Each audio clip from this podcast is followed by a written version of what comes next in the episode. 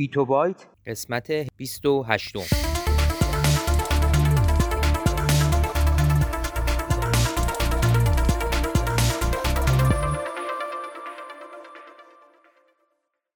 صدای ما را از آسمان نمای گنبد مینا در منطقه فرهنگی گردشگری عباس آباد تهران میشنوید.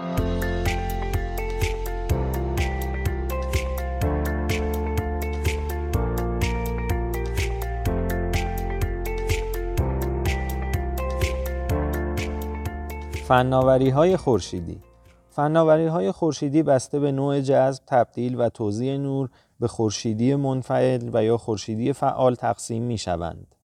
اگرچه انرژی خورشیدی در درجه اول به استفاده از تابش خورشید برای اهداف عملی اشاره دارد اما تمام انرژی های تجدید به غیر از انرژی زمین گرمایی و برق جزرومتی انرژی خود را مستقیم و یا غیر مستقیم از خورشید می گیرند. در تکنیک های خورشیدی فعال از فوتولتاییک، انرژی خورشیدی متمرکز، کلکتورهای حرارتی خورشیدی، پمپ ها و فن ها برای تبدیل نور خورشید به خروجی های مفید استفاده می شود. روش های خورشیدی غیرفعال شامل انتخاب موادی با ویژگی های گرمایی مطلوب، طراحی فضاهایی که به طور طبیعی هوا را به گردش در میآورند و موقعیت دهی ساختمان ها به سمت خورشید می باشد. فناوری های خورشیدی فعال تأمین انرژی را افزایش می دهند و از فناوری های جانبی تأمین به حساب می آیند. در حالی که فناوری های غیر فعال خورشیدی نیاز به منابع جایگزین را کاهش می دهند و به طور کلی فناوری های سمت تقاضات محسوب می شوند.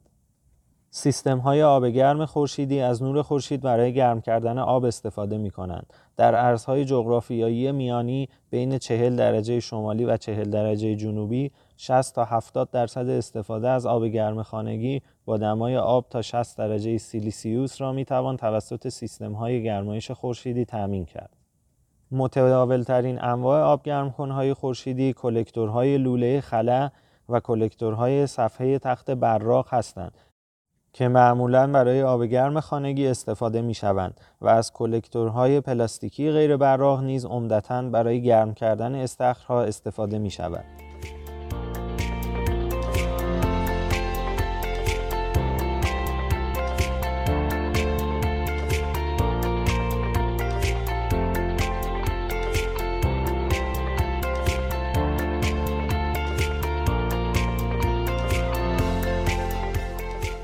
در سال 2007 کل ظرفیت نصب شده سیستم های آب گرم خورشیدی در جهان تقریبا 154 گیگاوات حرارتی بود. چین با نصب 70 گیگاوات حرارتی تا سال 2006 و هدف بلند مدت 210 گیگاوات حرارتی تا سال 2020 پیشرو جهانی در استقرار آبگرمکنهای خورشیدی است. در آمریکا، کانادا و استرالیا گرمایش استخرها کاربرد اصلی های آب گرم خورشیدی بوده و ظرفیت نصب شده آنها در سال 2005 معادل 18 گیگاوات حرارتی است. اولین خانه خورشیدی در سال 1939 ساخته شد که در آن از مخزن گرمای فصلی برای بکارگیری گرمای آن در طول سال استفاده شده است. گرمایش و سرمایش ساختمان ها با استفاده از انرژی خورشید ایده تازه ای بود که در دهه 1930 مطرح شد و کمتر از یک دهه به پیشرفت های قابل توجهی رسید.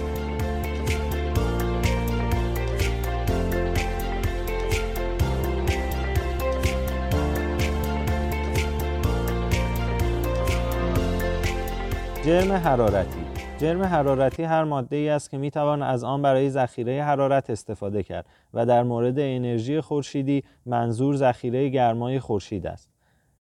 موارد معمول مورد استفاده به عنوان جرم حرارتی عبارتند از سنگ و سیمان و آب. در طول تاریخ از آنها در آب و هوای خشک یا مناطق معتدل گرم برای خنک نگه داشتن ساختمان ها با جذب انرژی خورشید در طول روز و تابش گرمایی ذخیره شده به فضای خنکتر در شب استفاده می شده است. با این حال می توان از آنها در مناطق سردسیر برای حفظ گرما نیز استفاده کرد. اندازه و محل قرارگیری توده حرارتی و عوامل مختلفی مانند آب و هوا، نور روز و شرایط سایه بستگی دارد. اگر جرم حرارتی مناسب باشد دمای فضا را در یک محدوده راحت حفظ می کند و نیاز به تجهیزات گرمایش و خنک کننده کمکی را کاهش می دهد. اجاقهای خورشیدی اصول کار اجاقهای خورشیدی جمعآوری پرتوهای مستقیم خورشید در یک نقطه کانونی و افزایش دما در آن نقطه است امروزه طرحهای متنوعی از این سیستم ها وجود دارد که این طرحها در مکانهای مختلفی از جمله آفریقای جنوبی آزمایش شده و به نتایج خوبی نیز رسیدند استفاده از این اجاقها به ویژه در مناطق شرقی ایران که با مشکل کمبود سوخت مواجه می باشند بسیار مفید خواهد بود. از اجاقهای خورشیدی برای پخت و پس، خشک کردن و پاستوریزاسیون استفاده می کنند. آنها را می توان در سه دسته گسترده قرار داد. اجاقهای جعبه‌ای، اجاقهای تابلویی و اجاقهای منعکس کننده. ساده ترین اجاق خورشیدی اجاق جعبه‌ای است که اولین بار در سال 1767 ساخته شد. یک اجاق گاز جعبه‌ای ساده از یک ظرف عایق بندی شده با درپوش شفاف تشکیل شده است. این اجاقها را می توان در آسمان نیمه ابری نیز استفاده کرد و دمای آن به راحتی به 90 تا 150 درجه سیلیسیوس می رسد. اجاقهای صفحه‌ای یا تابلویی از یک صفحه بازتابنده برای هدایت نور خورشید به یک ظرف عایق بندی شده استفاده می کنند و دمای آنها قابل مقایسه با اجاقهای جعبه‌ای است. اجاقهای بازتابنده از هندسه های متمرکز کننده مختلف برای متمرکز کردن نور بر روی ظرف پخت استفاده می کنند. این اجاقها به دمای 315 درجه سیلیسیوس و بالاتر نیز می رسند اما برای عملکرد صحیح به نور مستقیم خورشید نیاز دارند و برای قرار گرفتن در برابر نور مستقیم خورشید باید موقعیت آنها را تنظیم شد.